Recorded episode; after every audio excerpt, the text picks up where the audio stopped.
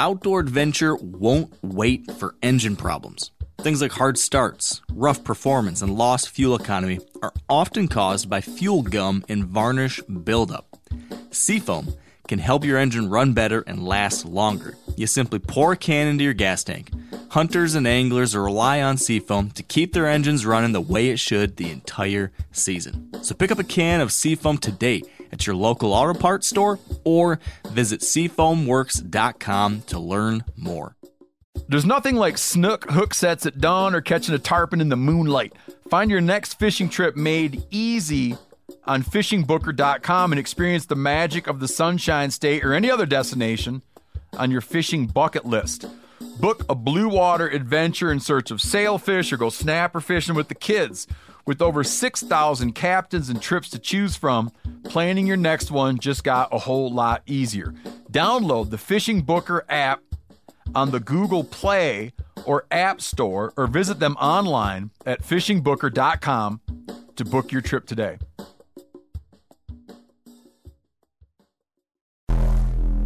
Welcome to the Wired to Hunt podcast, home of the modern whitetail hunter. And now, your host, Mark Kenyon. Welcome to the Wired to Hunt podcast. I'm your host, Mark Kenyon, and this is episode number 432.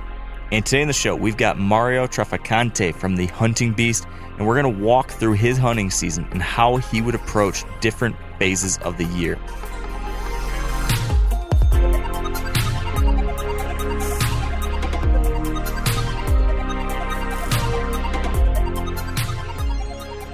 All right, welcome to the Wired Hunt podcast brought to you by First Lite. And today on the show, we've got Mario Trafficante. He's from the Hunting Beast. If you listen to the Hunting Beast podcast, if you're on the forum, if you've seen some of their videos on the YouTube channel, uh, if you're familiar with Hunting Beast gear, this is Mario. He's one of Dan Infalt's partners in crime in the woods. They spend a lot of time and they are pros at hunting pressured deer in a lot of different scenarios. Mario has a great uh, what would you say? Just just a great way of explaining what he does and why he does it. And this is not like he's got these 10,000 10, acre preserves to hunt. He's hunting stuff just like you and I do. And he's having great success. And so today, what I thought we would do is walk him through a few different phases of the season. Let's talk, you know, mid September. Let's talk mid October, late October. Let's talk November. And then what he's thinking about as far as how he's keying into deer movement. Where does he think deer are bedding? Where and how do we think deer are traveling and feeding? How does he plan his setups? How does he plan his access? We dive into great detail on all of those topics, taking a walk, you know, week by week, month by month into the hunting season. We also get into some really interesting background around, you know, you know, learning as a deer hunter, about uh, growing as a deer hunter, about how to filter all the noise and all the different ideas, and then you know testing things out. Really interesting kind of introductory conversation around some of those topics. So if you're relatively new to deer hunting and just trying to figure out, you know, how do you handle this great big learning curve, I think you'll really find value in that. So uh, that's it for me today. I'm going to get into the conversation with Mario. Uh, I'll just remind everyone there's a bunch of new outerwear from First Lite available now in our new Specter whitetail pattern. So the Catalyst, the new whitetail Catalyst jacket and bibs, new Sanctuary 2.0 uh, jacket and bibs. You can find all that stuff over at firstlite.com. And then finally, make sure you're following all the other cool stuff from Wired Hunt. We've got launched our new Wired Hunt YouTube channel, new website, lots of articles from great deer hunters like Andy May, Bo Martonic, Tony Hansen, Tony Peterson, uh, myself, and others. You can find that all at themeateater.com slash wired. So uh, that's it. Now, let's chat with Mario. All right, here with me now on the line, I've got Mario Trafficante. Mario, thanks for being on the show. Appreciate it, Mark. Thanks for having me. Yeah, I'm, I'm excited about this one. I've, you know, been following the work that, that you and Dan and everyone has been doing at the Hunting Beast for a long time now, and it just seems like an an endlessly useful set of educational conversations you guys get going and resources you put out there. Uh, I know this is not news to you, but you guys are helping a lot of folks, and I'm excited to get to dive in with you because I've I've talked to Dan quite a bit, but you and I haven't got to yet. So uh, so thanks for making the time to do it. Yeah, I appreciate it. Um, I think one of the most rewarding aspects of this is sharing the information, get to meet different people, talk to them about their experiences. Um, I, I still learn a lot from, from talking to different individuals and just getting their take on different hunting scenarios that they're going through, questions that they have. They make me think about how I set up and, and what I'm doing throughout the year and really approach things in a different way. Um, every year adds a little bit of a different twist, and so it's it's good. These conversations I enjoy. Yeah, it's it's one of those things that I love about it. You can never you'll never stop learning. There's there's always something more to figure out, to try to wrap your head around. It's it's uh the never ending story that we're taking part in here. And uh and kind of along those lines, you mentioned something before we started recording. You mentioned how important it is to you that folks remember that anyone can do this, this kind of stuff that we're going to talk about. And I think that that point is particularly important these days because there's more new hunters kind of intrigued by hunting than maybe ever before. Like the last year has brought a lot of new people into the fold mm-hmm. um, that are kind of dabbling or looking into this. And if they go online or they look on TV, they see, you know, they see us or Dan or someone on the outdoor channel killing big deer all the time, having so much success, it can seem a little bit daunting when you see that and then you go out in the woods yourself and you don't see a single deer. Um, so, so why is it that you bring that up? Why is that so important to you? Like, what what do you want to get across on that?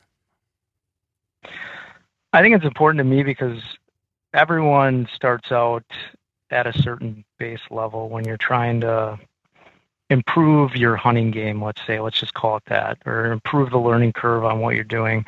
And I think a lot of it, you know, everyone has a different background and experience of how they grew up and where they started hunting, who were the mentors and the teachers that they had when they were young. That changes over time. And I think people coming new into hunting or who have been hunting their entire life I believe it's really important. One of the one of the biggest tools you can have with this is to have an open mind and to listen to the people around you. You're not always going to get good information, but a lot of times uh, you are going to get some good information, and keying in on those those things that you get. Um, one of the things I noticed early on, you know, I grew up in central Wisconsin in a small town, and really my dad was from Italy. My grandfather, they, they, they did a lot of really rabbit hunting, waterfowl hunting, pheasant hunting. Um, that was a big part of what I grew up experiencing. That that type of hunting, being in the outdoors a lot, and not just uh, not just for the capacity of of hunting for pleasure, but it was hunting to put food on the table and it was really a it was a different type of experience because through that through hunting and fishing with my dad my grandfather and the circle of friends that we had where i grew up i, I really just formed a passion for it. Like as a recreational pastime i mean i would be out in the woods exploring around spending time observing and learning what was going on in that natural environment. You know if you compare it to maybe what's going on with you know younger kids today or today's generation there's a lot more what i would call digital distractions going on. And it's it's not everywhere but depending on where you're where you're living and the circle of friends and the things that you're associated with there's a lot of other things that can pull you away uh, from hunting or if you're interested in the outdoors. And the one piece of advice I, I would kind of like to give people if you look at some of the predominant names or mentors that we would say in, in hunting. And you look at their their history of kind of what they did growing up. One of the things i recognized with them is a lot of them they spent a long time in this exploration phase as a kid as i would call it. Um, they spent a lot of time just being out in nature whether it was hiking camping hunting fishing. Um, and it's during this time i think you you really observe and this might sound a little weird and a, a little, uh, I guess, hippie-ish, if you will, but you start to observe the natural rhythm of what's going on when you're in the woods. Mm-hmm. And and what I mean by that is, you know, there's there's a certain rhythm that takes place with change in the season, uh, change during the time of the day. You know, what are the wind patterns doing or weather patterns doing when they come in and out? How do different animals behave in the woods during different times of the day? You know, birds, squirrels, and then you can get into you know larger mammals like deer that we love to hunt and everything in between you know hunting waterfowl and pheasants and rabbits and doing that a lot when i was a kid it introduced me to all those different cycles and allowed me to really enjoy that rhythm and, and getting into that i find you know as as you get older and you know family and kids and work and all the other things that you have in your life, uh, a lot of times it's it's more difficult to just step back and focus on that rhythm that's going on. And I think from the perspective of a hunter, being in tune with that can lead you to observing behavior and specifically how deer behave in their natural environment. Um, how they travel across different topographies, how different animals might signal when there's movement going on in the woods during different times of the day. And if you really take the time, you know, now everyone's got smartphones, right? So, you know, you're out in the woods doing a sit and you might be scrolling through some feed on your phone. But if you can force yourself to put that away and and just sit and listen, um, I think you'll be pleasantly surprised at at some of these different signals that you see happening. A couple of the things I, I I tend to notice or I picked up when I was a kid are just certain times in the in the morning or the evening where you'll see when the birds will begin to chirp or migrate to different areas of the woods. Um, this different movement often signals when deer are going to move from bed to food or start moving out of certain areas. Um, we've probably all encountered the scenario where you have a jay that's calling incessantly in a certain part of the woods or a squirrel is chattering. Mm-hmm. And, I, you know, I know this stuff's been talked about before, but I, I feel it's a finer point that sometimes is remissed because our minds are all caught up in the end goal, which oh, is, yeah. you know, I want to get on, I want to get on that buck, or I want to see a deer, or I want to see an animal, and we sometimes miss the reaction of the whole ecosystem together that we're kind of sitting in. You know, such a great point. Very, very easy to do.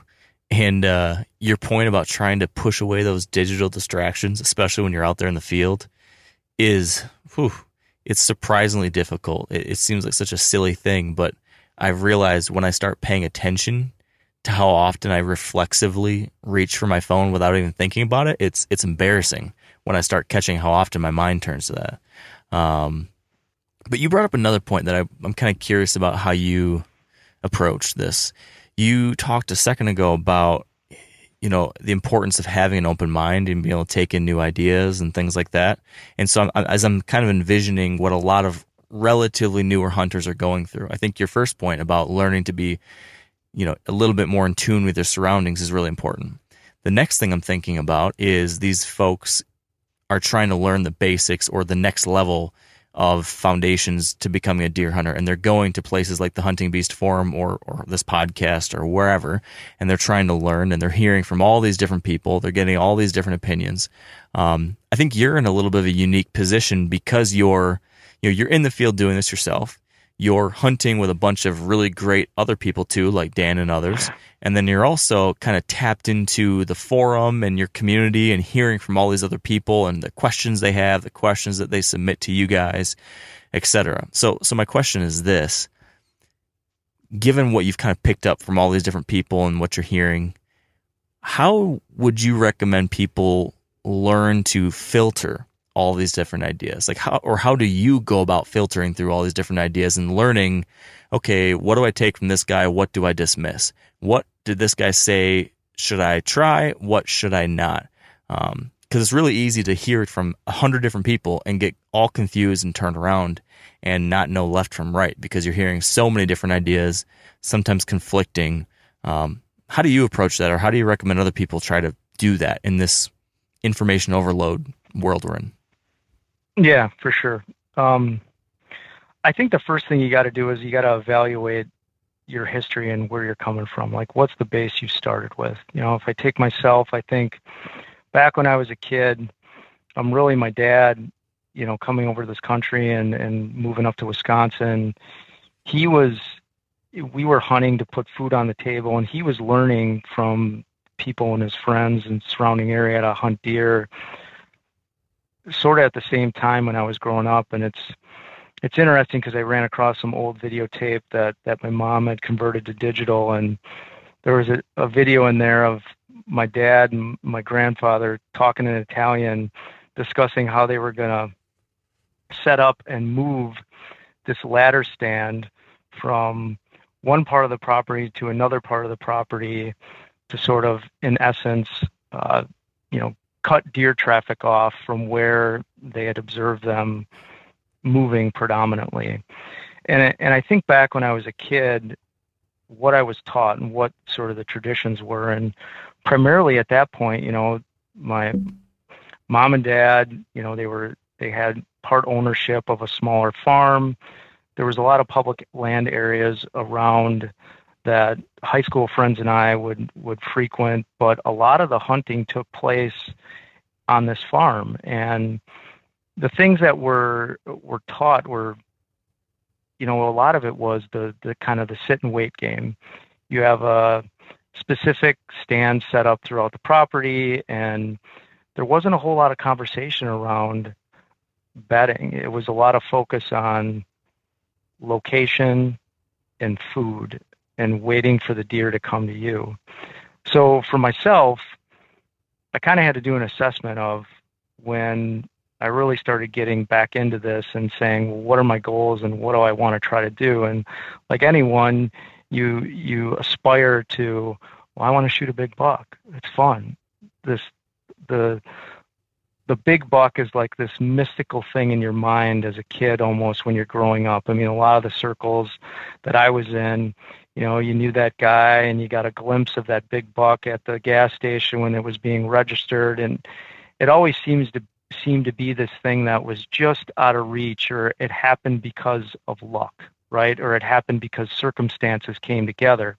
And some people are fortunate enough to have mentors early in life that were teaching them a, a format or a process where by which they could they could take larger bucks, you know, when they were a kid. But not I think the majority of people, if you look at what was being you know shown in magazines and media at that time um, when they were growing up it was more of kind of the the wait and bait or the the sit and wait for the deer to come to you scenario without really understanding behaviorally why the deer were doing that. So first thing is, you know, understand your background. Like what are you starting with? You know, what what is your learning curve? And in my case, um, I knew that I needed to change. I needed to change my mindset on that because going back and hunting the same locations, the same sets, uh, the same farm, and not getting outside of my comfort zone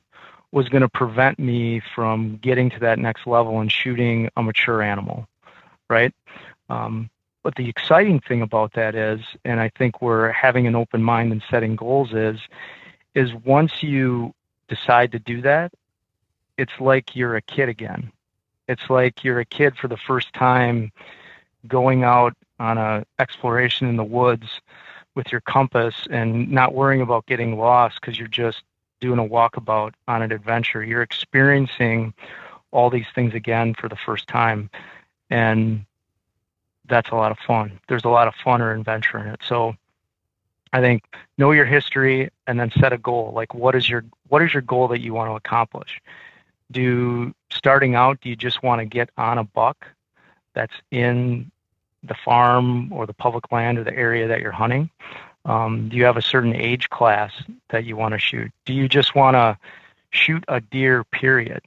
You know, often I talk to people and obviously everything that's a lot of things that are advertised now, like you said, there's a lot out there. You can scroll through Facebook and it seems like everyone is shooting monster deer, right? You kind of get in this echo chamber where it's Mhm. almost like everyone who's hunting or following these patterns is successful and why am I not? I think what people need to realize is that more often than not, and the case is true for me, you're still doing several sits or having several hunts where you're seeing very few deer um, because you're looking or trying to set up on that that right setup that gets you in front of that target deer that you're after. Uh, and I guess that you know I'm kind of jumping around a little, but one one point of that is is when people are hunting maybe on a private farm or they have a location on public land where they're comfortable with hunting, they may see a lot of deer in that location, right? And it's attractive because they go out and they hunt and they see deer. But quite often, when you switch to trying to hunt mature animals, you end up seeing a lot less deer. Uh, it's at least that's been my experience. It's sort of the irony of of focusing in on these areas where mature animals tend to hold up. Uh, you you stop seeing you know large herds of doe or, or several other deer come out of these bedding areas because um, you know they're more reclusive and and these mature animals secure those areas up for themselves. So history and set a goal would be the first two things Yeah. that that I would say. Um, and then, as far as learning, there is a there's a ton of information out there right now.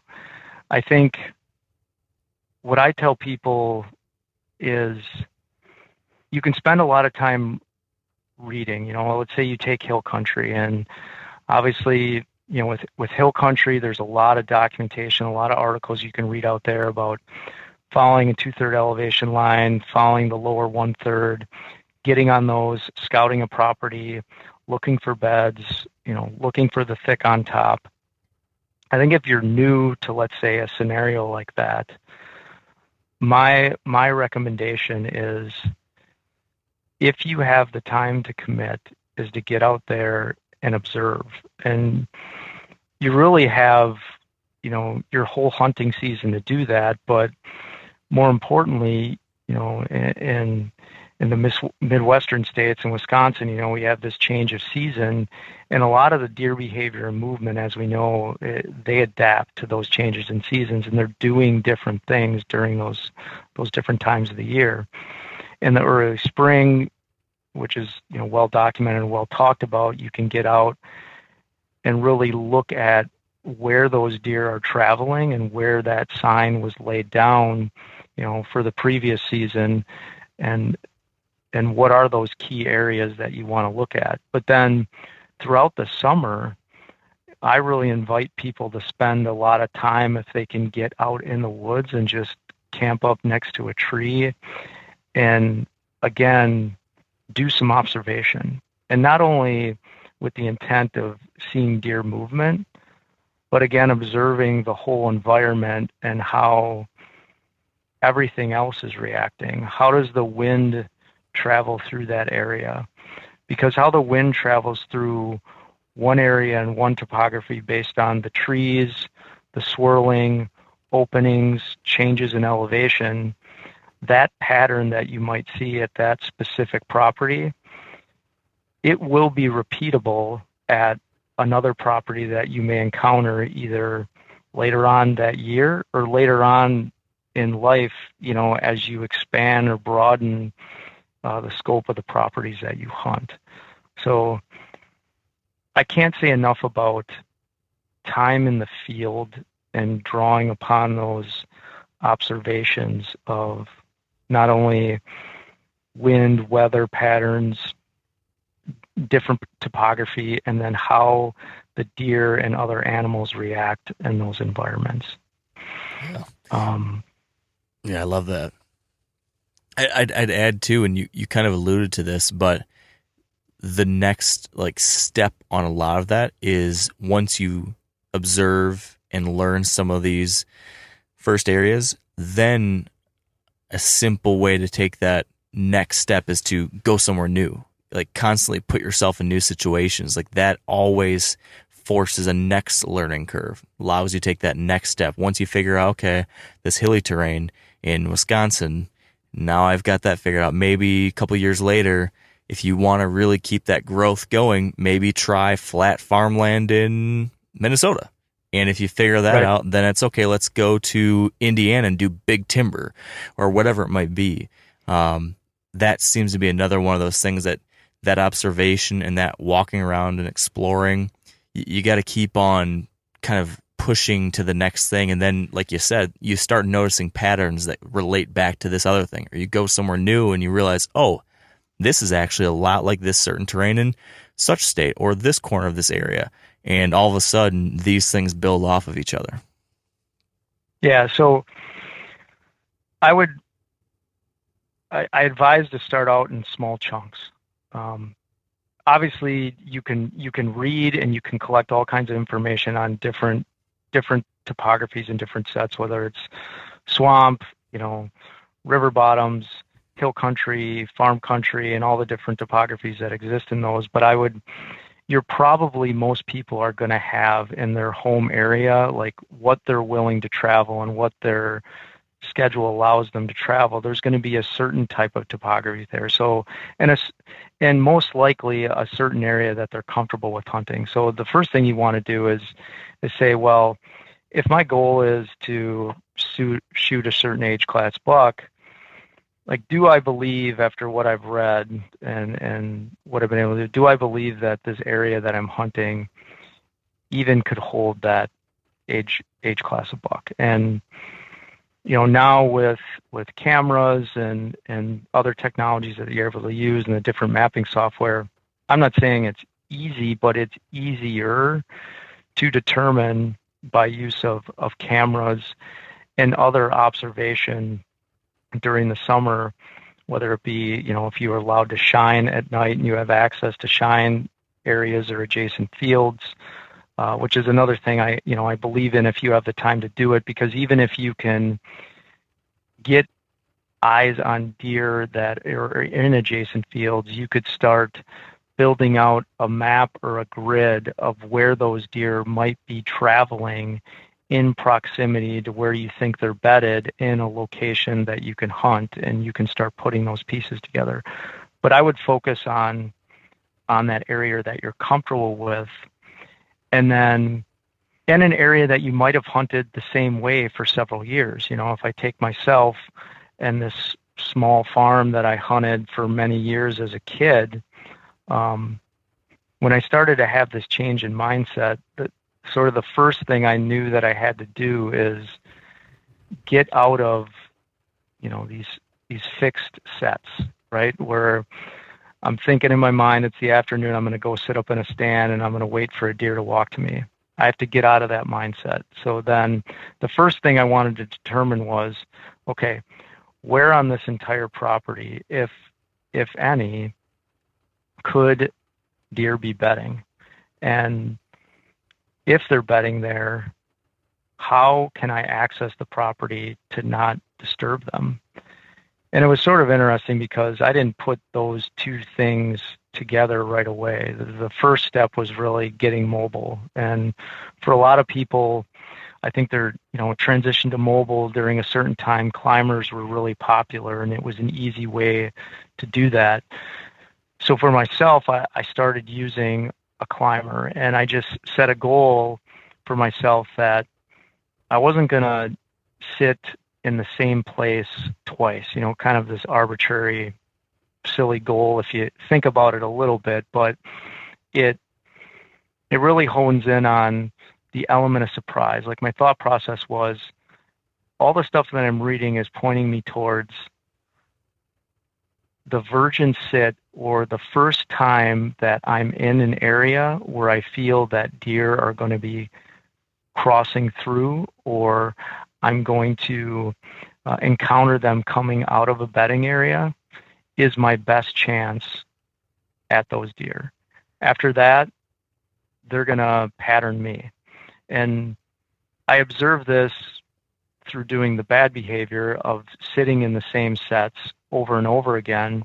And then over the years, finding that observing deer actually work their way around me or other people that I was hunting with would tell stories of, you know, how they would look up and look at the side of the field where the stand was or intentionally navigate around from year to year and avoid those areas where hunters frequented, right? So it it was this idea of the deer are patterning you as much as you're trying to pattern the deer. So I think a good first step is in figuring out that property that you're hunting on is how do you have to hunt it? And so the first thing I did is get mobile. So I start start hopping around, right? And by hopping around, it brought me into areas where I would see deer travel that I normally didn't observe them traveling, right? Because I was always fixated on going to these spe- specific spots.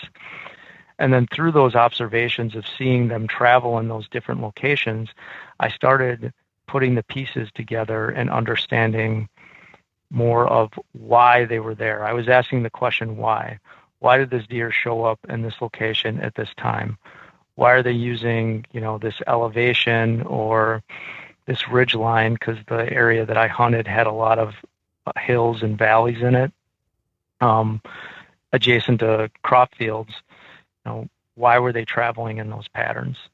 And I guess to make a long story short, through that, the lessons that I learned about that particular property was that hunting it any more than four to five times a year literally was over hunting it.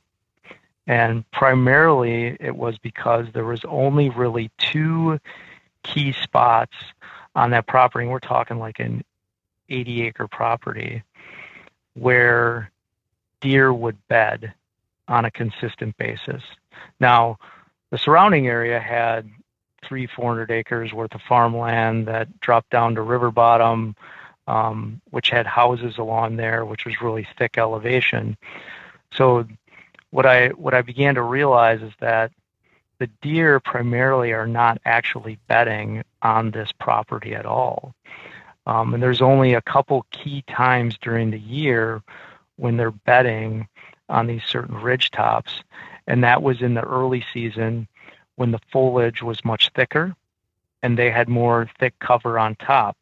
But the problem was that the way that we predominantly, you know, I hunted with a couple buddies would access this property, um, they had sight advantage on us almost exclusively every time we would enter and hunt it in a certain way. So I began to break down of, you know, I guess a plan or a formula for how I would hunt the property going forward. And it really consisted of a specific time of the year when I would go in and hunt it. It would consist of specific locations based on where I knew there was bedding on the property and then it was highly dependent on access, like how I felt I could access it from the primary location that we normally access it from versus getting you know permission to access it from other sides uh, from the adjacent farmers. And what's interesting, if I would have known what I know now uh, as a younger kid, you know, in my teens, when it was more free country, like a lot of the farmers, they just let you roam around and hunt wherever. Um, I probably would have killed a lot more bigger stuff when I was younger on there because of the way that the deer patterned through. But what I, but for this particular farm, what I recognized is that during the early season, if there was a there was a predominant line of oaks that ran on these ridges, and then there was a line of oaks that ran on the adjacent crop field. So probably about a there was a half mile ridge line that ran across multiple properties, right? And it spilled out into a crop field. And then the adjacent farmer had another field where he had cattle in, and then on the back side of that, where the woods were, there was more crops, and then it drops down into lowland, swamp, and marsh. Um, the deer were predominantly bedding on the neighboring property, kind of in this low where there was a lot of raspberry and briar and thick. But they would bed on these tops in the early season, and they would come to feed in these oaks. But if you overpressured it, meaning if you went and hunted those tops or even the lows of those tops where they had line of sight to you, and if you went in there and hunted it time and time again, and I'm talking like two to three times in a row, and got your scent in there or pressured that area, they would vacate the entire property. And then your your chances of seeing a mature animal in that location outside of the rut significantly decreased. So, and that was that's one of the harder things I think, at least for me, it was to change was to actually not hunt an area as much because anyone who enjoys the outdoors, I mean, when you have the free time, you want to get out and hunt. Oh yeah. And um, so that's where I also think it's incredibly important to expand your portfolio of properties every year, right? Um, if you have the time, you know, put multiple properties on your list that you want to go out and look at and start expanding that radius of the areas that you're willing to go out and hunt and look at and even go in blind and hunt because staying away from those key spots that you only want to focus on during certain times of the year is really important and can play into the success of that first sit or that virgin hunt that you have. So on that property I developed like we can hunt it, you know, opening weekend under these specific conditions if these food sources are there and we have to access it a specific way predominant wind is a southwest wind.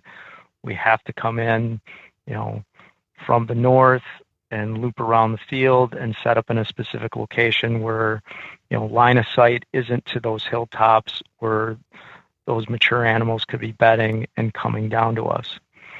Um, so that was one set, and it was like, you do that hunt, it plays out, and then you you put it away, you put it on the shelf, if you will, um, and you go on to other areas.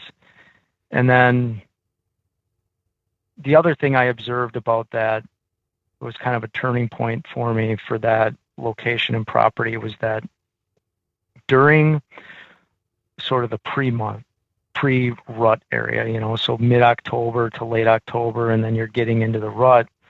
Um, mature bucks would use that ridge line and they would run it and there were two specific spots where they would corral doe and it was thick enough on top where the doe would go into these areas to kind of hide themselves from the bucks and again i i didn't really learn this until i started doing a lot of reading like on the hunting bee site and you know getting a lot of advice and observations from other hunters that were much more experienced in this in this arena, right? And so I started thinking, well, how can I put these patterns together? So I started testing these theories out, right?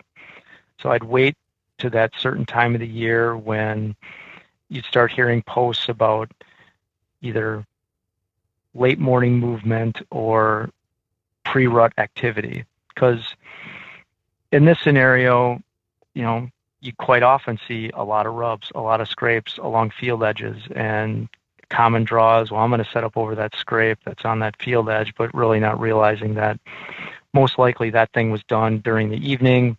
Uh, you know, it's it's more random than you think directed, but it attracts you to want to set up there versus actually understanding how the deer are traveling across that specific piece of property and why. And I think the interesting thing about being hunting a property for a long time is that you've probably observed or spooked or disrupted deer movement on that property for many, many years. So through those mistakes, you can kind of trace back and say, well, why why did I spook or disrupt these deer out of this area and why were they there? And then if you start applying some of the teachings of how you hunt the leeward side of a ridge during the pre-rut or why a buck would be traveling that on a specific wind or why are those doe going to that area on that ridge to bed and again it's timing timing of the year backing off and only going in and that property is no longer in the family but the last um, four years i hunted it i was uh, i was fortunately tagged out uh, during that kind of prime time. But I had a friend local that would still hunt it with me, and and I took him back on that property and applied some of these principles of moon phase movement in the morning, as well as that pattern that I figured out of how bucks would corral doe in that specific area. And there were three years in a row where I put my buddy on a buck, more than one buck that was, you know, 120 inches or bigger, which for him, you know, was a great buck. Uh, unfortunately, and hopefully he doesn't uh, get upset with me for saying this, but he bagged the shot on all all three of them. Yeah. I have footage. I have footage of a couple of them because I was I was filming. But the reason why I tell that story is is because I think for people starting out on this, it's it's proof that you can break like old patterns that you have or old yeah. ideas that you have about um, a property that you hunt or even a certain topography that you hunt. A lot of and during the course of doing that, I mean, you get a lot of naysayers. You get a lot of people that you're around and you start talking about these philosophies and maybe not so much now. I mean, again, you get you get a little bit in these what I call an echo chamber. Everyone's talking about mobile hunting, and these teachings have been told so many times now that I feel like a lot of people are teaching the same things, which is great. So now it's for me, it's about looking for the nuance or looking for what you know those quiet killers are doing that are killing big deer every year but aren't necessarily talking about it that mm-hmm. that's what i look for you know what are the unique things they're doing but um you can change your philosophy and the way that you hunt stuff. And I think a, for a lot of hunters, sometimes it means backing off and not being so aggressive and really think about how you go in access wise, why the deer are there, and how they're moving through that piece of property. And then timing of the year is super important. Like, when are you going in and, and why? You know. Yeah. So I don't know if that answers your initial question. It was a long ramble. it was good stuff though, but you you ended it right where I wanted to take us, which was fast forwarding from these learning experiences you had in previous years up to where we are now and your mm-hmm. hunting approach today. And the way I thought would be an interesting way to examine your current approach is to think about it from a time of the year perspective, which which you just mentioned, how things do change at different parts of the season. So so here's my idea for the rest of this conversation. I love the foundation we just set. Now let's talk about how you would apply all of these lessons you've learned over the years to hunting each different chunk of the year. So let's start in the early season. And let's talk, you know, the first I don't know, the first week of the season. If you're hunting there in your home state, that's, you know, mid September ish. Can you first describe to me what you are keying in on and what you're assuming deer will be doing from a bedding, feeding, and travel perspective? Like when you think early season and you're trying to lock down those three aspects, what does your mind go to? Yeah, early season. Um, I'm thinking primarily about summer patterns and hopefully if time permits you've been able to get out and glass or set up cameras to start getting intel on your target locations and what animals are living in those target locations. Now, fortunately, I've been able to build up enough of a portfolio of properties like just this past year, I did a lot more hunting out in western Wisconsin and did some turkey hunting this spring and added like four more properties that I was quote unquote turkey hunting, but ended up scouting all of them, uh, you know, during that time. So what I'm what I'm primarily thinking about when I'm walking those properties, and if you're thinking about early season, a big obvious draw in these locations is oaks, um, and whether or not you know there's going to be a healthy acorn crop as a primary food source. Um, the second thing is is whether you know adjacent fields uh, on private, uh, or if you're on public and there's adjacent private that has crops, what crops are in there? Is it corn? Is it beans?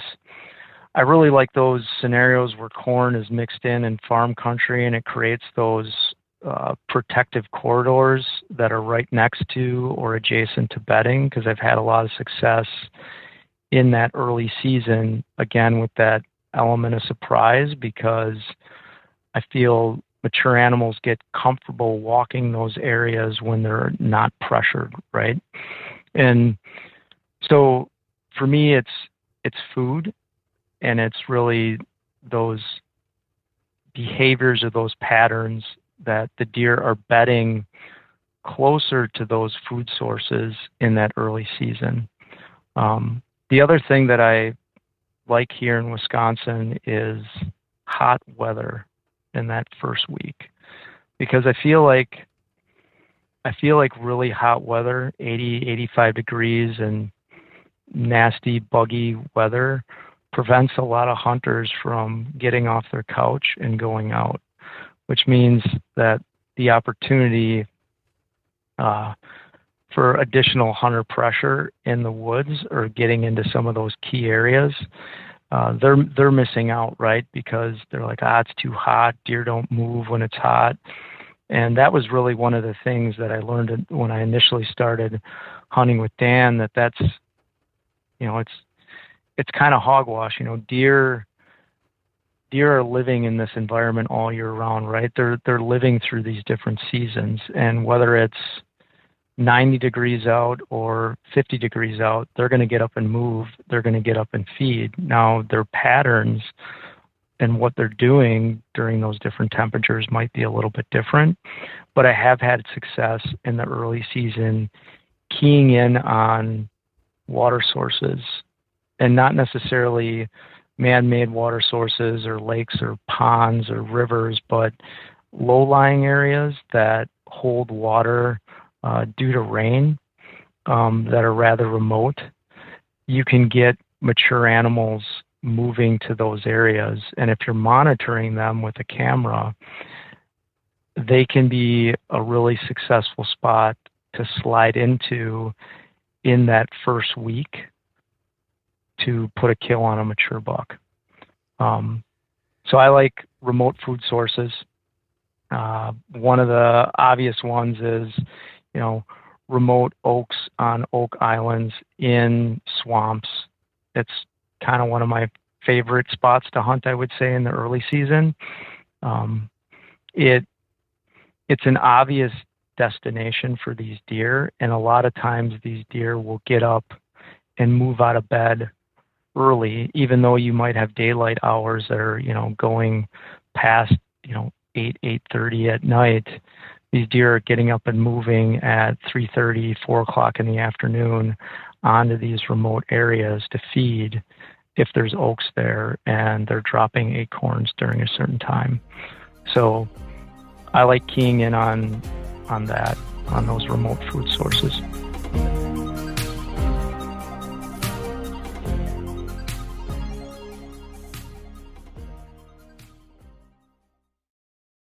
Now, a lot of you guys are familiar with the old hunting tradition of eating, you know, some organ, the heart or a chunk of liver off the first animal you kill. I had that when I was a little kid, and it was a big deal. Organ meats were always prized by frontier people who knew the importance of getting a lot of different minerals and nutrients. And as often is the case, those guys were onto something. Because organs are among the most nutrient rich foods on the planet. And you can get the same benefits your ancestors craved via convenient daily capsules from Heart and Soil made exclusively from regeneratively raised, grass fed, and finished cattle. Heart and Soil's unique freeze drying process means all those important nutrients are trapped in, ensuring you experience every one of the benefits of nature's superfood in a clean, convenient, taste free capsule. Find out more at heartandsoil.co and make sure to use code MeatEater for 10% off your purchase. That's heartandsoil.co. Use the code MeatEater. We've all seen plenty of gadgets and fads come and go, but here's one product that stood the test of time Sea Foam Motor Treatment.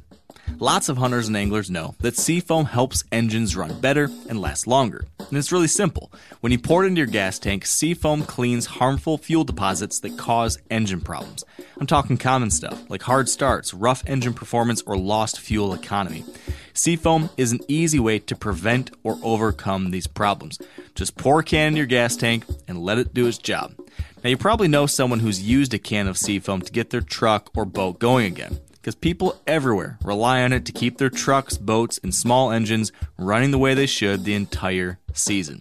So, help your engine run better and last longer. Pick up a can of Sea Foam today at your local auto parts store or visit seafoamworks.com to learn more. So, can you walk me through then maybe either a hypothetical example or maybe a actual real life example that you can think of of how you would mm-hmm. set up on uh, kind of an ideal early season situation like this? You know, how you'd approach it, how you would think about the wind, how you would hang your set in relation to all these features. I'd love to kind of get the nitty gritty of your whole approach there in this example. Right. So um, one example on like a remote watering hole. I mean, there was there was a specific property that I was that was hunting. Um, it had a low spot. It was really like a mud hole in it, right? And so early in the summer, I, I threw a camera up, a cell camera up on top of this thing, and I was just monitoring it. And what was interesting, you know, I still I'm a journaler, so throughout the season, uh, even if I'm tired at night when I come home, um, I force myself to write down a quick journal and scrape a map off of onX of how the hunt went, what I saw, and what was going on. Wind, weather, uh, you know, the, temperature, a quick map of how I saw the deer travel, and then I'll start to pair that with the data that I can collect off of trail cameras of times that these deer are traveling to these spots, um, what the temperature is, what day during the week it is, et cetera, et cetera. And then I try I'll take that information and I'll map it against what my availability is to hunt because that's another reality for a lot of people. There's uh, we're not not all of us are fortunate enough to be able to hunt every single day, which I think, you know, there's one key factor too for people that are starting out in this. If you have the advantage to just get out in the field every day and get up to bat every day, it seems like an obvious thing, but you're going to put yourself in the game more often than not, even if you're making mistakes or you're screwing up because you're just you're getting more time out in the field and you're learning and observing more. So I'll take that data with what I'm seeing on the trail cameras and what I have in my journal and, and notes from years prior of when I've observed, you know, bucks moving to this area. For this particular watering hole, what was interesting is that does and fawns would move into this watering hole and they would meander in this watering hole in broad daylight and in the evening hours. But you know more importantly during daylight shooting times they'd walk right in front of the camera they'd spend time in the watering hole drinking uh, smaller bucks would even go in there and do some sparring and they would constantly be traveling through there. The only time in this specific area that I would see a mature buck on camera was during the hottest days of the summer.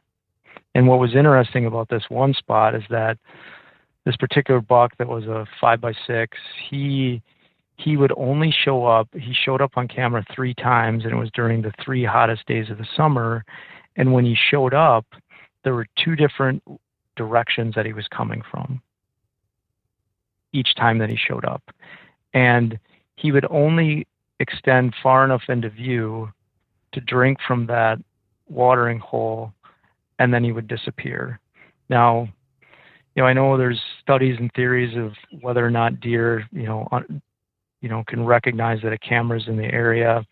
I'm of the opinion that you know they do know it's there they can sense it's there whether it's by sound shutter noise or whatever going on with the camera electromagnetic field whatever you want to believe or read out there i think deer know when something is added to their environment that's odd you know part of the reason with getting them in there early and letting them soak for a while is trying to avoid that or putting them in locations that are away from where you want to hunt but for this particular set you know i wanted to know what was coming to that water hole so now that I know that a mature buck's coming to that area, I have a general idea of when I want to hunt it. Well, I want to hunt it on one of the hotter days, right? Because I'm going to wait for that really hot day during the first week of that season to go in there and make an attempt on this buck because I know it's it's traveling to that location. The second thing is I have an idea based on how this deer showed up on the camera and how his body was positioned as to where he might be coming from. Now, again, it's just an idea, right? Because the deer could have walked around outside of the view of camera, could have came from a different direction, but how do you break that down? Well, if you're going into this location and it's blind and it's the first time you're you're observing it through a camera or hunting it, you may just have to guess. And, and that educated guess is going to be based on looking at an aerial map and coming to a conclusion based on what you see on the topography as to where you think this mature deer might be bedding. So then once I identify that spot where I think that deer is going to be bedding, then I start to factor in wind and thermals into my setup. Uh, for that particular watering hole, you know, um, again, predominant wind in a lot of these areas is going to be a southwest wind. So that one's a little bit tricky because one of the areas where I felt the deer could be traveling from would have me at not a wind advantage um, for accessing it. So um, I had to be creative with my access, meaning I had to think of a non conventional way to access that watering hole instead of taking what would be the the main preferred trail that, you know, every other hunter maybe would take into that property or the trail that that was predominantly everyone walked in. So so once I established that direction, I think about access. So in this particular case, I figured out that okay, I need to access this location coming from more of a, a, a northwest pitch to angle in into that location. Um, then I start thinking about trees and obvious places where I can set up uh, that I know of in that location. And that's where I think boots on the ground.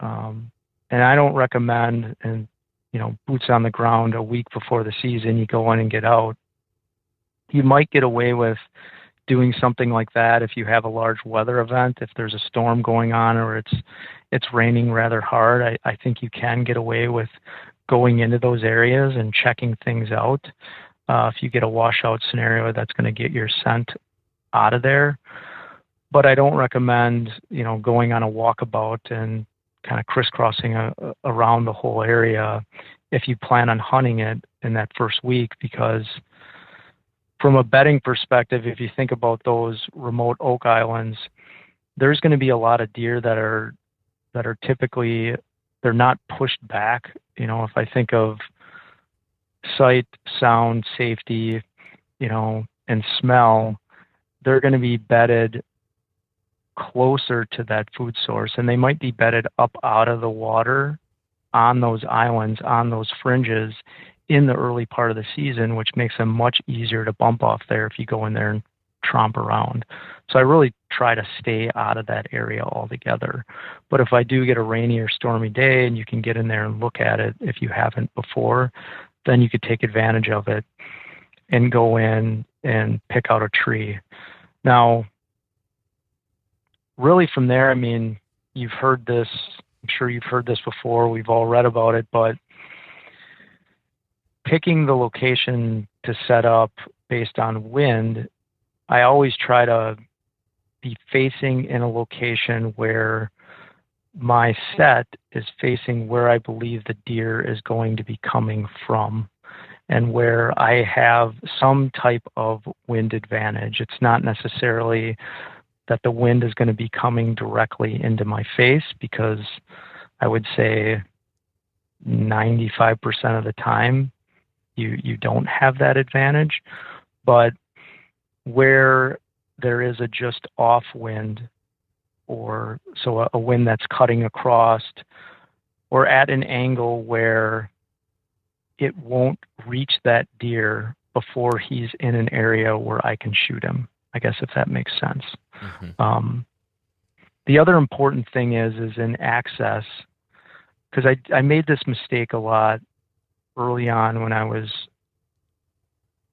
learning these theories is when you're trying to pick that spot where you want to set up because sometimes you know you you I go into these locations blind. I mean, my schedule now and what it allows me to do and where I get to get out and scout. Sometimes I don't have the time to go and pre-pick a bunch of trees, if you will, or really get boots on the ground to understand where I need to set up when I get in there. So I'm doing a lot of it on the ground reading sign when I go in.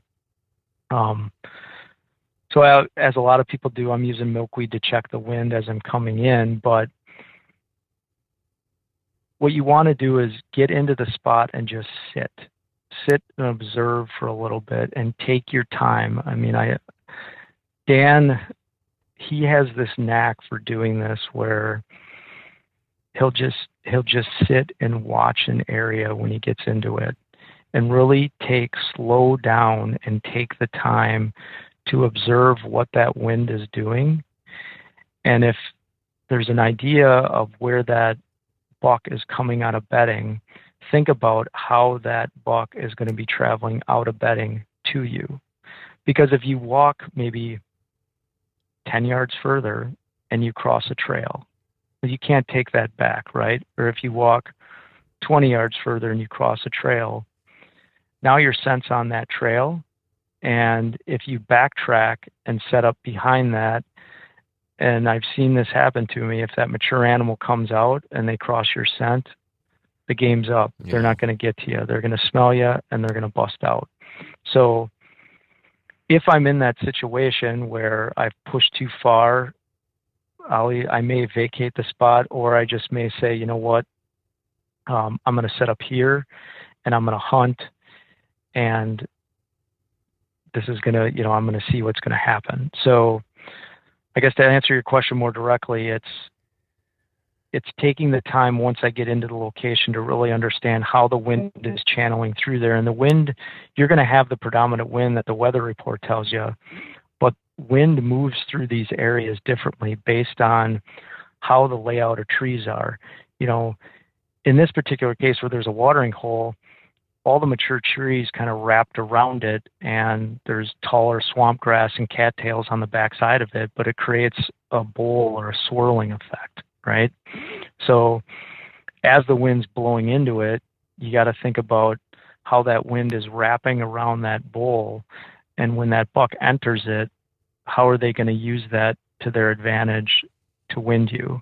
And I'm thinking about the spot where that buck enters that bowl where that watering hole is that I can shoot to where he will not have the wind advantage on me. That's what's going through my mind. And then obviously with wet and water, right when it hits that dusk moment and the wind dies down, then you're thinking about the thermal pull and how that's changing. So, yeah, all that stuff's going through my mind when I'm thinking about a setup.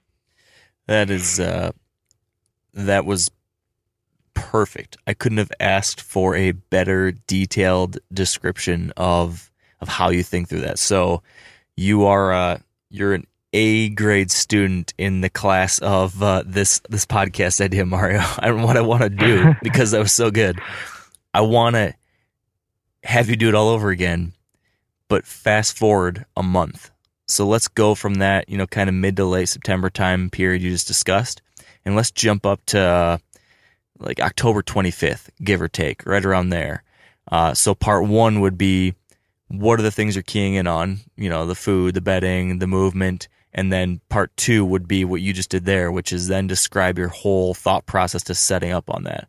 Um, I feel like I'm being lazy because I'm not asking a lot of follow up questions, but you're you're covering it so well. You're making my job easy. All right. Well, thanks. Um, and I will note, you know, that one watering hole scenario with with remote food sources. Um, there here's one thing I learned too.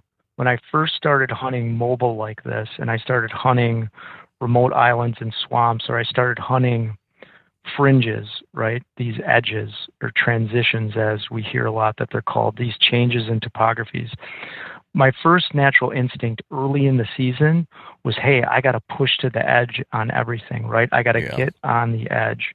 And what I learned um, you know, I got busted a couple times on some really nice deer, is that that pushing to the fringe really doesn't come until later in the year, until that mid October, later October, that conversation that we're transitioning into.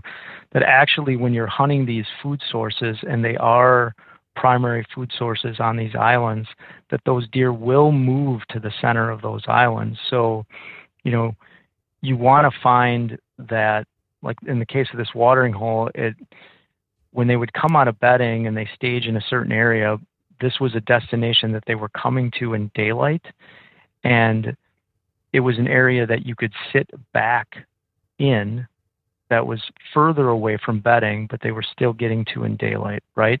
In that early season pattern, um, which because the foliage changes and the cover changes as you transition into the later months, they likely will not be traveling, you know, that far in daylight as you get later on in the season. So that same spot that's good in the early season then dries up or is not as good because of the change in the cover later in the season.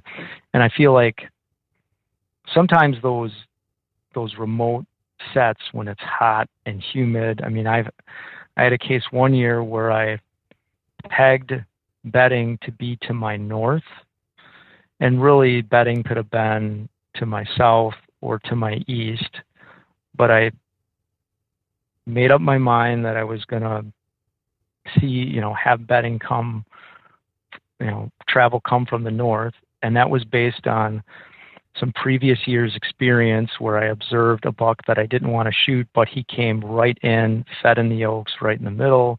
Wasn't the age class buck I wanted to shoot, but I got good video of him walking right on through. So then I knew that if oaks were dropping again, I wanted to get in there and hunt that. Now, what I learned through that hunt, it was a super hot, calm night. And you ever get in those sits on those nights where your scent is literally just hanging in mm-hmm. the the dense dew. So everything was just dropping right right below my stand. And in that case, it happened to be where the bedding that was being utilized was directly behind me, unfortunately. And I had three shooter bucks that came from behind me, one of which was charging right in to go to the center of those oaks, but the way that the way that they accessed that one ended up coming right underneath me where I was set up. And he got right underneath me and there was a bunch of foliage and he froze stopped dead in his tracks underneath me you know started licking his nose, raising his nose up, and he spent about you know what seemed like an eternity there. I didn't have a shot because it was directly underneath me and there was branches.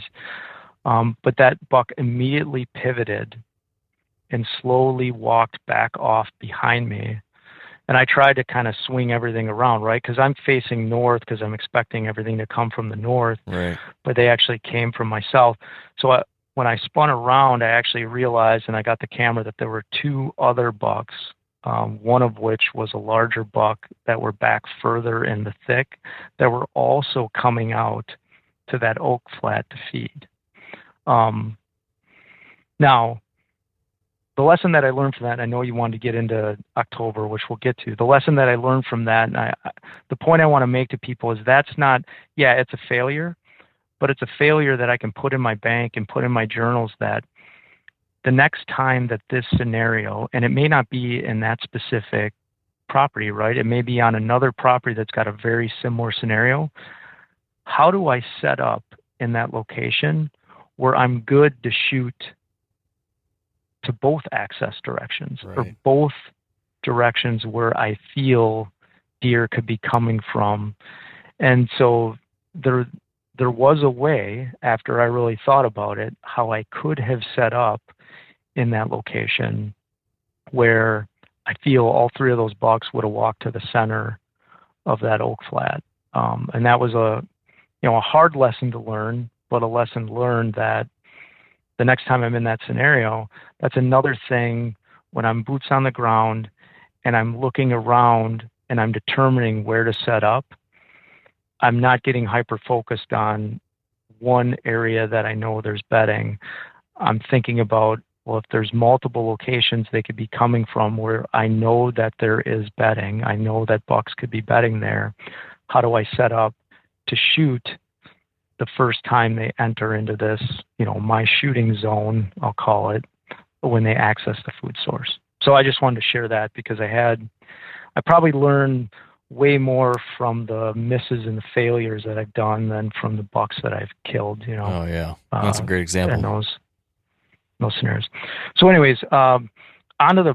I, I think you know my next favorite time and to hunt is is the pre-rut. So, I think the rut, and a lot of people, you know, talk about this. It gets a little chaotic, right? It it it's hard to pattern mature animals depending on where the hot doe is at in the area that you're hunting. Um, you know, this is pretty well documented, but a lot of people start to pattern during the rut doe bedding areas and think about, like I think about how mature animals are traveling through a specific area to scent check doe bedding areas more so during the rut than I'm specifically thinking about where bucks are bedded, uh, maybe in a primary bedding scenario like I would think about in the early season.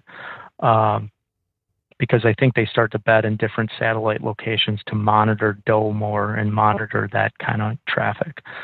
So because of that, because of that chaos, I think the the next favorite time is really in that pre-rut because um, during the pre-rut, I feel like you get a lot more daytime movement um, earlier because bucks are out.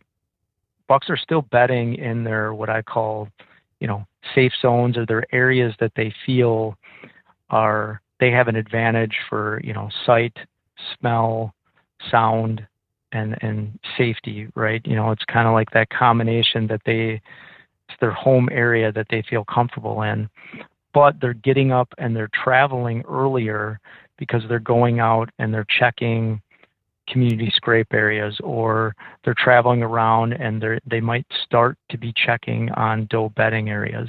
And for that reason they're getting up out of their beds earlier or in the mornings they're traveling back to bedding later. And i think um, that particular scenario actually got me my buck last year i believe because uh, the buck that i ended up shooting off the ground um, I, I'm pretty confident that the only reason that deer was traveling in the direction that it was uh, during, you know, the you know between seven and eight o'clock in the morning was because it was late getting back to bedding because he was out perusing around checking scrapes and so forth. And so I like that scenario because if you've pre-scouted bedding areas or you know how a piece of property lays out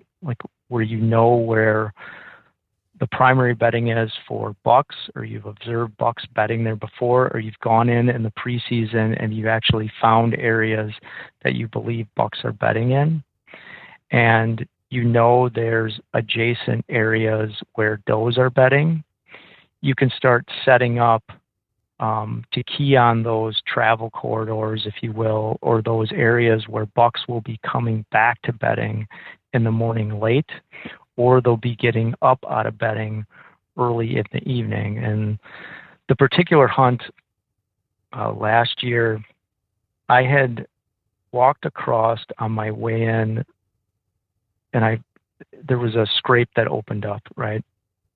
And I would consider this was, you know, a scrape that I hadn't seen there in years past, but it was kind of in a primary area where a lot of deer based on how the land laid out because it was an area of high ground that was adjacent to a tamarack swamp that then to the east and then to the west there were two cattail marshes right that was split by a peninsula. So if you think about it it kind of looked like a big cross or a big x if you will of how the high ground laid out with the adjacent lowland around it. And this scrape kind of centered itself in those travel patterns of the high ground and the low ground. And what was caught my eye on this, I remember snapping a picture of it and actually sending it to Joe, was there was a giant turd in this scrape. and it was like a it was like a week a week earlier or two weeks earlier when I noticed that the scrape was active and it had this fresh sign in there. But I had my mind set on, you know, like I said, I plan out kind of where I want to hop around or these areas that I want to hunt based on previous patterns. Or if I'm lucky enough, I've been monitoring a deer that's in an area.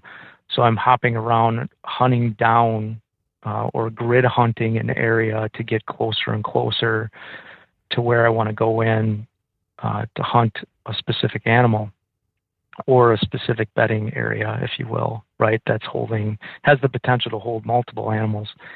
And so I just walked by this, right? Um, the night before, I was out in western Wisconsin for a few days and I was hunting down there, had an encounter with a really nice buck. One of those scenarios where we posted a video online of it, but um, it was I was freezing my butt off. I'm a, I'm a human being like everyone else. You know, we all again are mistakes that we make, but it was raining. It was cold. I had, it was just getting like it was right on the edge of last light. Dropped my bow down, and oh, sure enough, I hear a I hear a snap, and I look over, and here's this. After I watched immature buck after immature buck walk past, I watched doe walk past, all this stuff put my bow down and here comes the big daddy. But I got a nice little show. He walked right past me and torched a tree behind me and I filmed him and it was all good. And I it's put brutal, that in my bank for brutal lesson to learn. right. I put that in my bank for, for, you know, this year and years to come if I, if I get down and, and hunt that area again.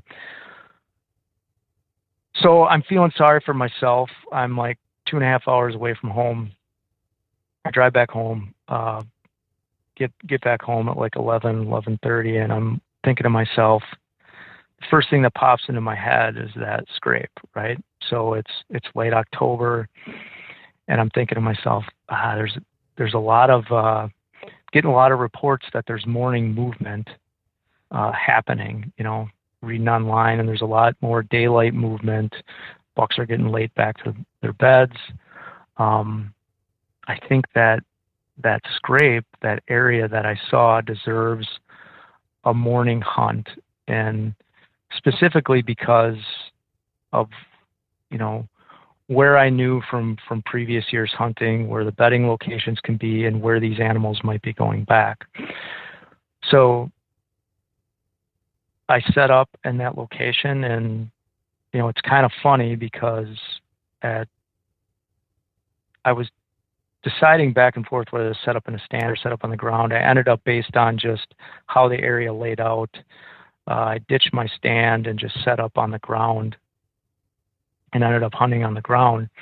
But at 710, there's there's like a walking trail. You know, I had other hunter walk past me, um, and at 715, you know, after that that hunter walked through and went to where they were going, a small buck came out of bedding across the woods and checked that scrape, and then not five minutes later, you know, the bigger eight pointer that I ended up shooting came walking right down that what I would call the human trail, right? You know, where they they will tolerate scent, you know, or access on that trail, but not off the trail, and paralleled me, and then immediately turned and went right to that scrape, and checked that scrape at about 7:20 in the morning, and after I shot that buck, uh, and that scenario played out, I went and I traced like the steps because I had never, you know, when I saw that scrape, I didn't follow it back to where I knew the bedding location was or anything. So after I shot that buck, I actually took the time to walk back and go look in the area where that trail angled back towards bedding and in the thicker areas that were covered, you know, we we have a lot of uh, buckthorn that's really consuming a lot of these areas that we hunt. Um, it can be very tricky and troublesome to hunt because it overgrows everything, and you don't get a lot of sapling trees that are growing up anymore. It's just literally walls of buckthorn, but the deer will form corridors through it, and they like to travel in it.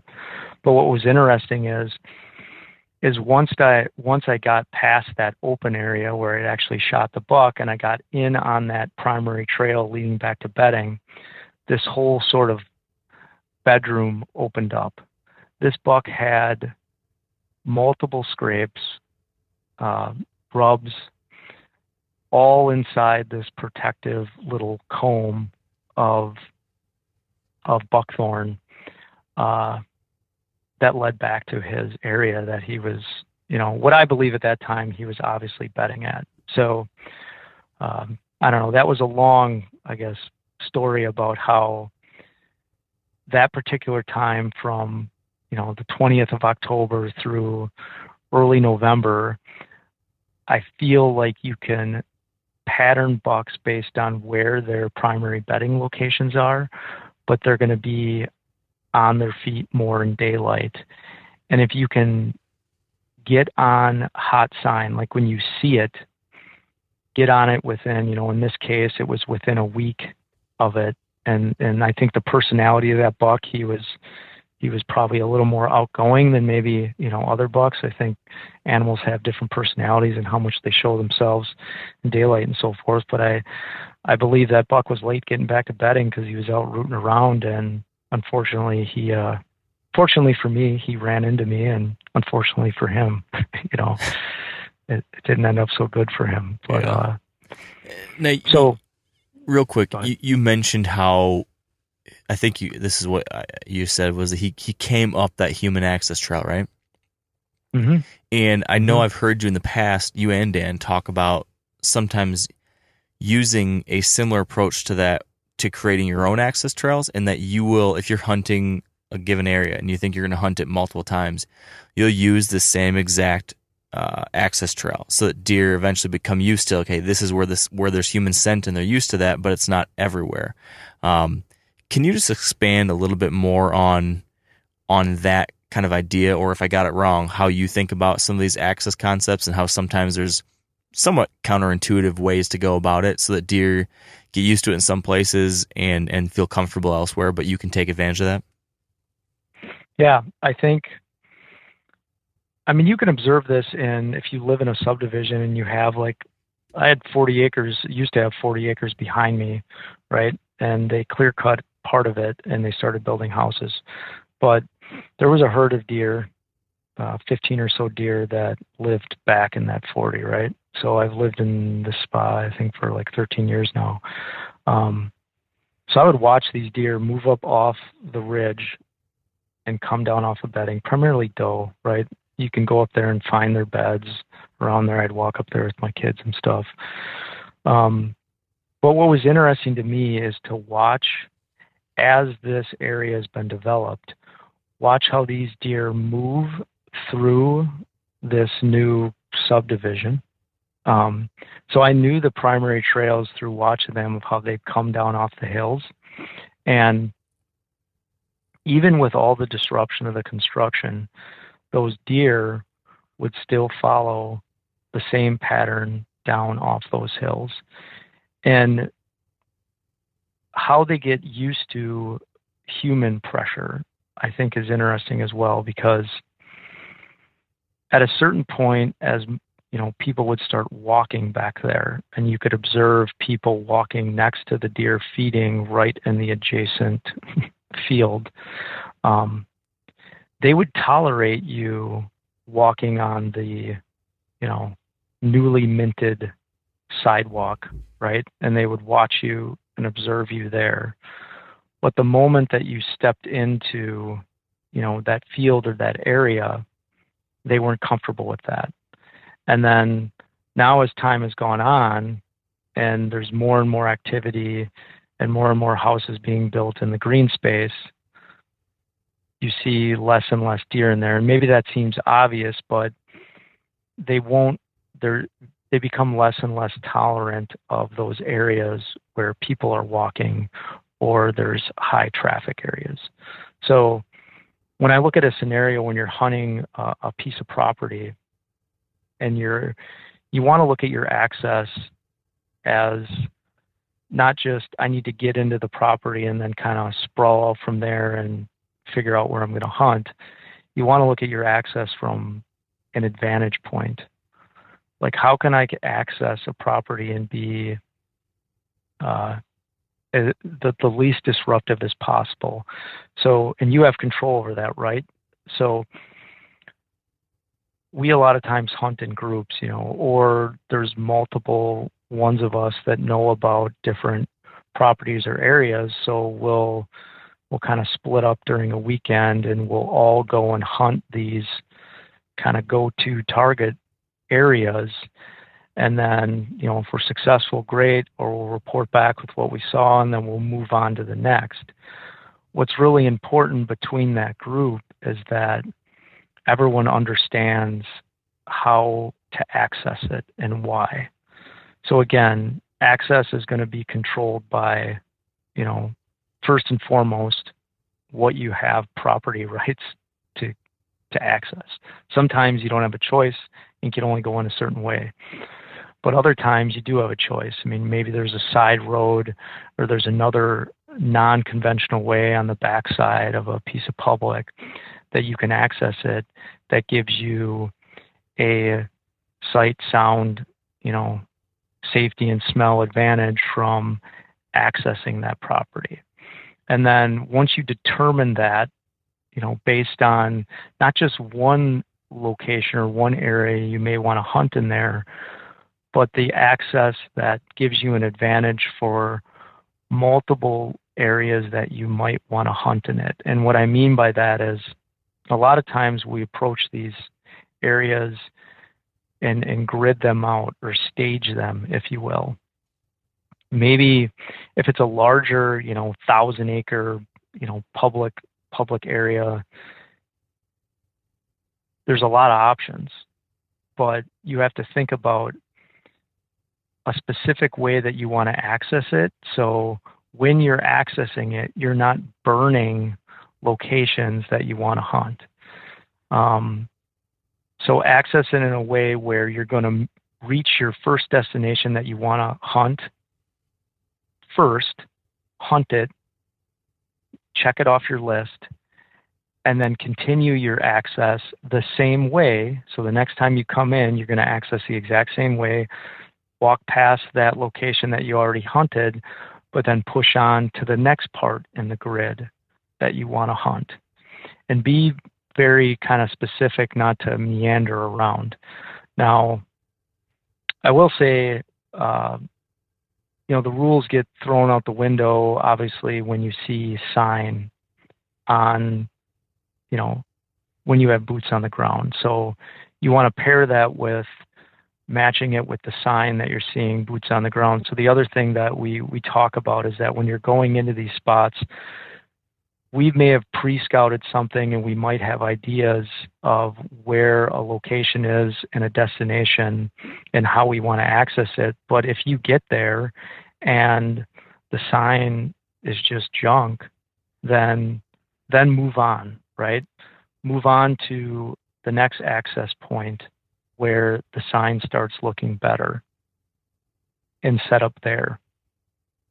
Um, the key I, key point, I guess, is what you're saying is is that if you are going in there again, I already know that I've got my scent, and I'm already assuming that any mature animal in the area knows that I've been there on that specific trail or that specific access route that I've gone in. If I'm not bumping deer constantly when I'm traveling in that access point, the deer will get used to or accustomed to you or other hunters or people in general traveling in those areas. That's why, uh, you know, a lot of times on public areas, sometimes they'll have, you know, a lot of times around here, they create a lot of uh, free walking trails that that run through these different public hunting areas, or as different communities or subdivisions expand and build out, uh, public land shrinks down, and you get these little slivers of public land that are adjacent to parks and areas where people are walking, whether it's hikers or hunters or uh, access trails that you as a hunter or your group of hunters that you hunt with decide to make the primary access, it's really important that you stick to that. And um, every time you access, you use that same pattern. Uh, and think about hunting these different properties in a staged approach, right? And I think if you don't if you get into a scenario where you can stick to those rules um, a property a property could be hunted in that staged manner and you can have a lot of successful hunts or have uh, good success not over pressuring those deer or bumping those deer out of an area because someone or a group of people are walking all over the property with different access points. And I know um, that can be kind of a loose cannon and and difficult on a, on a piece of public right. You have no control over where everyone else is, is accessing, but I think at that point it becomes looking at more of what human sign you're seeing as you're entering in.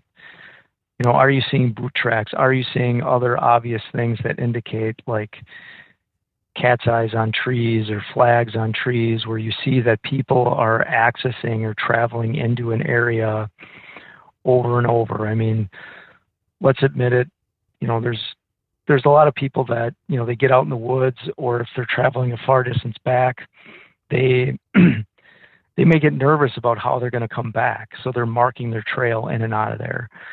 I think taking advantage of those trails that are being used by the majority of the hunters that are going into the location they'll be monitored and tolerated by the deer in the area and you know that they'll stay away from there. So you can sort of hide your access by utilizing those. But then obviously when you're thinking about your virgin sit and your setup, you branch off of that and get into your setup where you need to be, knowing that you know you didn't you didn't burn areas going in because you you stayed on that access. I guess is the point. Yeah, that makes a lot of sense. Um, so let's, in the interest of time, let's move on to one more time period because I want to make sure we at least cover the rut before we have to wrap this up. Uh, sure. So, can you give me a similar rundown as we just did for these last two time periods, but for like that November 13th, 14th, somewhere in there where most people would think you're you're right in it for most parts of the country as far as the rut period. What what's your approach at that point? Um, I mean, the most uh, I think the, the the solid approach is really understanding how deer and mature bucks use a particular piece of property and the topography that's on that property. And, and, what I mean by that is is no matter if you're in swamps, hill country, farm, river bottoms, I think there's a particular way, an efficient way that mature animals travel through those properties to check out what's going on. And specifically to monitor doe that are coming into estrus or monitor other bucks that they're competing with for those doe that are coming into estrus. And I think it actually takes for it to become less random. I, I believe it, it takes multiple seasons to really understand how bucks are, are navigating properties to do that.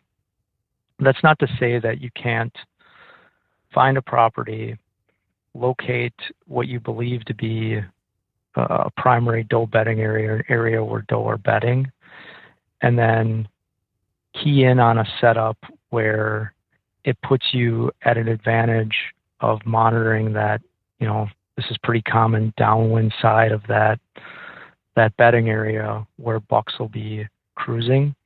Um, I, but understanding why the bucks are traveling there during what times of the day a lot of times that depends on how the topography lays out. And what i mean by that in in those you know really obvious pinch points or funnels you know if you get a tapering of a small island or peninsula that connects to a high ground between two uh, cattail marshes you know that might be an obvious corridor where it pinches down and you know that there's going to be travel there. You set up on there and you wait, right?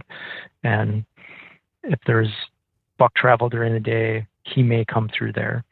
But I think it's understanding it to a further level as to say, well, I've actually observed that during the regular season, um, earlier or during that pre rut, there's actually no bucks bedding in these what I call satellite locations. Um, they they're just not in those areas. But then when the rut comes on, the bucks will move into these satellite locations, whether it be uh, edges of transitions, edges of fields, uh, edges of changes from high ground to swamp, like in cattails, and they'll monitor those locations for travel of does that are coming into heat, right? Um, so it's it's kind of like getting into those spots where their their cutoff points or their monitoring points for those mature areas. Those are the areas that I want to get into and hunt. Now, how do you know those things are there? I I think that's a difficult one uh, to try to just pick out. Uh, again, you know, the more the more obvious approach is to locate the doe and then start patterning where the doe are traveling and put yourself in a scenario where if you get where the doe are and the doe comes into estrus, the bucks are going to be monitoring that area as well.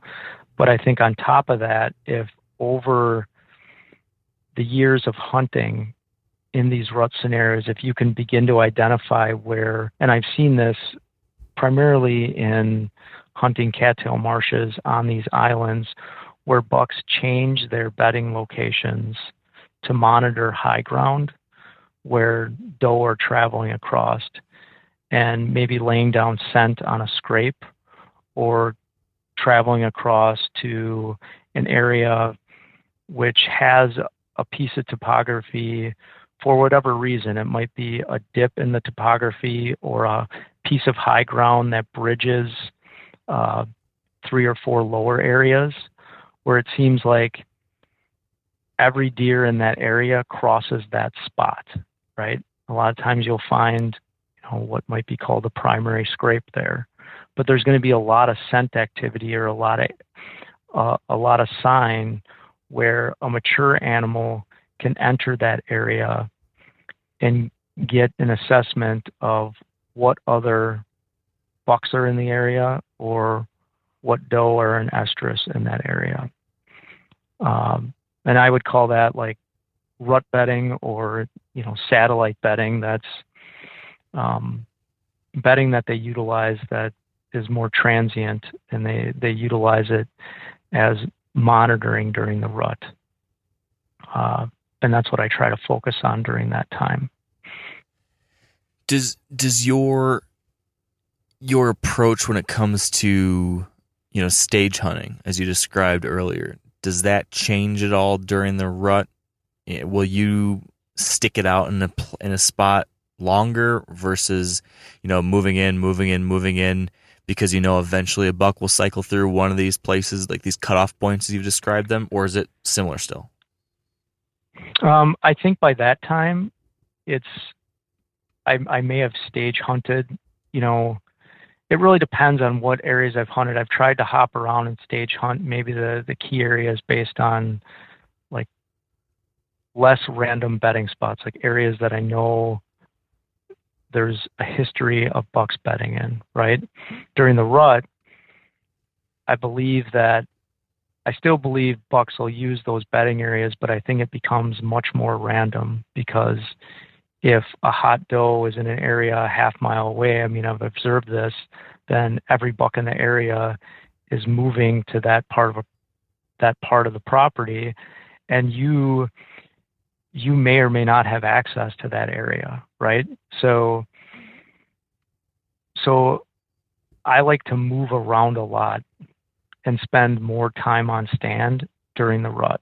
So I think all day hunts are obviously going to get you an advantage, but moving frequently, which takes some endurance and takes some, I guess, fortitude to maybe set up in the morning on a particular scenario where you believe uh, a buck might enter that area or access that area to monitor bedding.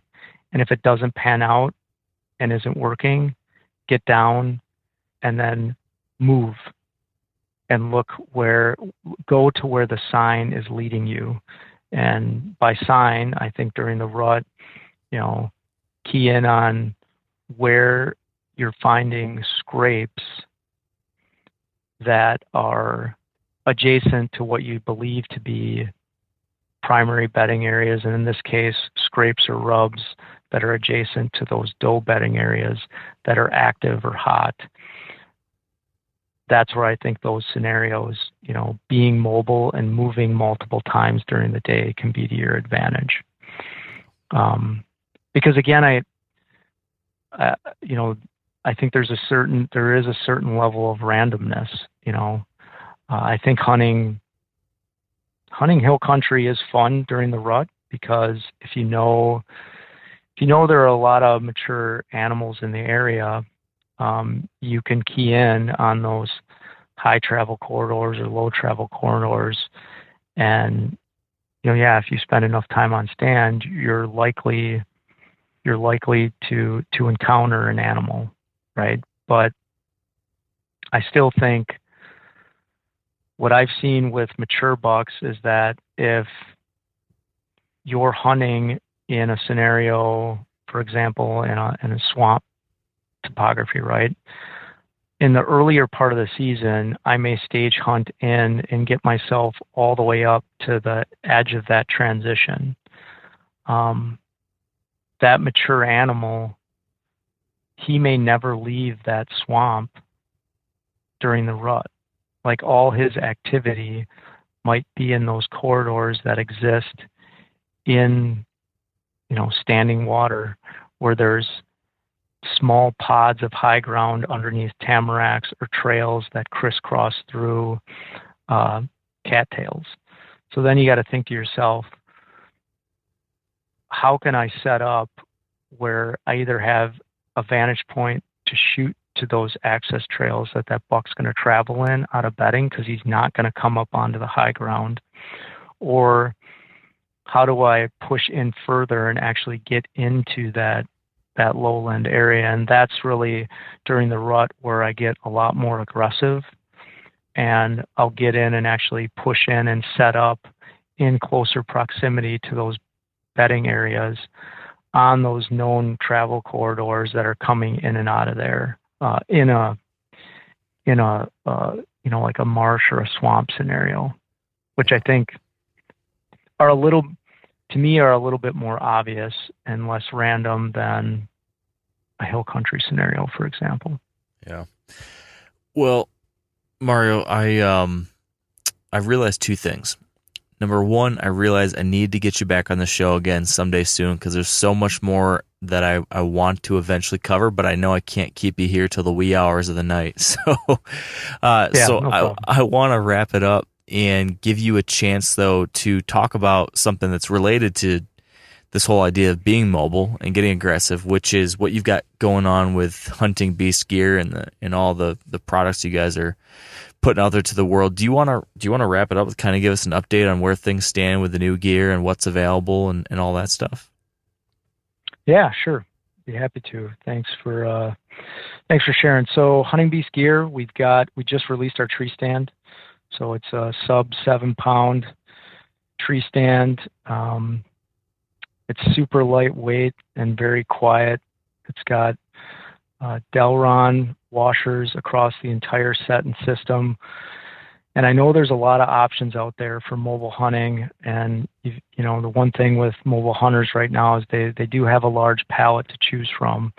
I think the key things with the products that Dan and I developed, you know, we really came at this from the point of trying to solve a, a real human problem, which was know, walking back in these scenarios and, and sometimes walking great distances back. And so we wanted something that was lightweight, packable, and quiet.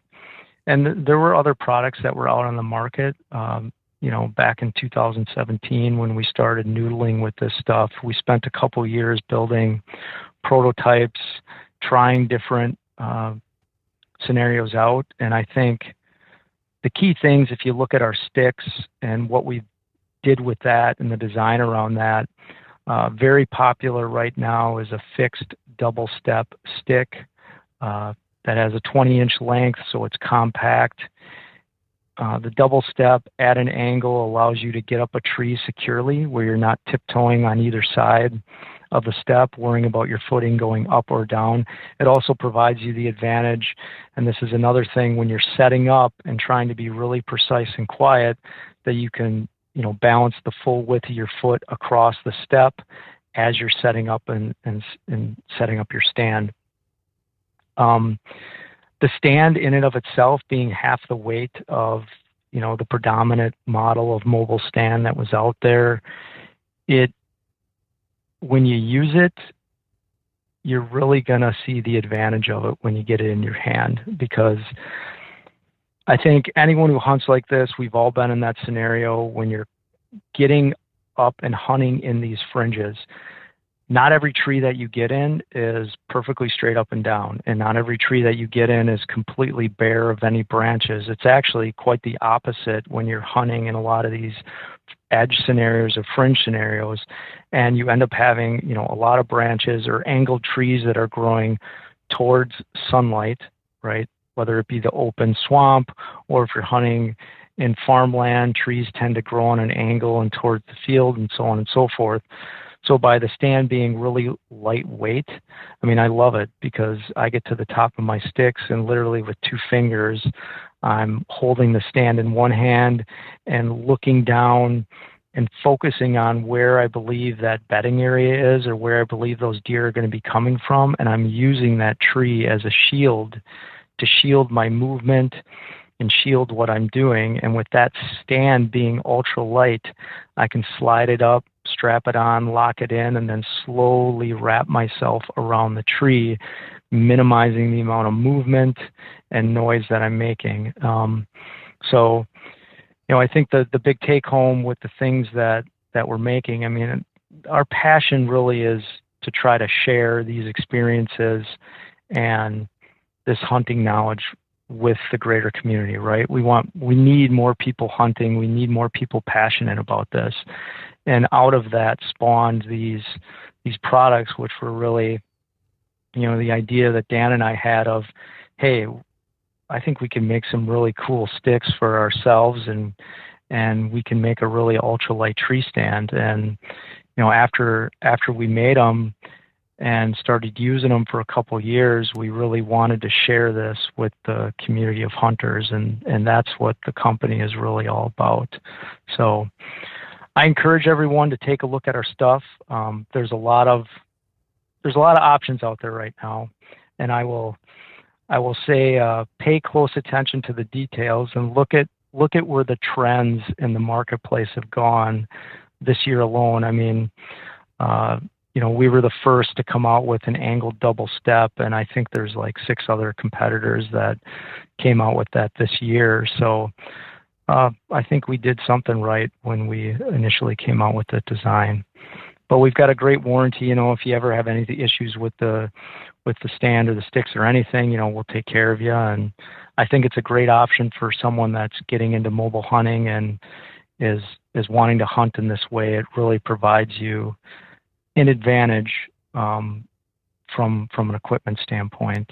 And many of us that do this, I think we're very by the numbers. We have a system. You get to the tree, there's specific steps that you follow, rehearse, practice. That's part of your process and your equipment is is an add-on to that. Um, it's it's the next step in things that add a little piece to your game to make sure that everything lays out just right. And you know, a lot of guys that you talk to that kill big stuff, they're very particular about how they pack their equipment in, how they tear it down, and how they set up on these mobile hunts, trying to protect against noise, limited amount of movement and so on and so forth. So, yeah. Love it. And what's the website where folks can find that? Uh, you can find it on www.huntingbeastgear.com, and that has all our uh, products out there. And then there's links to all of our social media sites. As everyone knows, Dan runs the Hunting Beast Forum. There's also the Hunting Beast YouTube page uh, where you can get a bunch of educational stuff and videos on hunting. Dan has his DVD series that he sells, and there's a couple different Facebook forums uh, for the Hunting Beast as well as Hunting Beast gear that you can join and get a lot of useful information as well. Awesome. All right, Mario. Well, I really enjoyed this. I really appreciate the time. Um, just uh, tremendous, tremendous uh, resource you you provide us here today. Really interesting getting this deep look inside how you approach this thing. So, thank you, thank you so much. Yeah, thank you. Thanks for having me. I appreciate it. All right, and that's it for us today. Hope you enjoyed this one. Lot to take in there, uh, as as probably as every week we have these. I feel like I say that at the end of every single episode, so I think that's a good thing that we're covering so many different bases. But uh, hope you enjoyed it. I appreciate you spending time with me and Mario here today. And until next time, stay wired to hunt.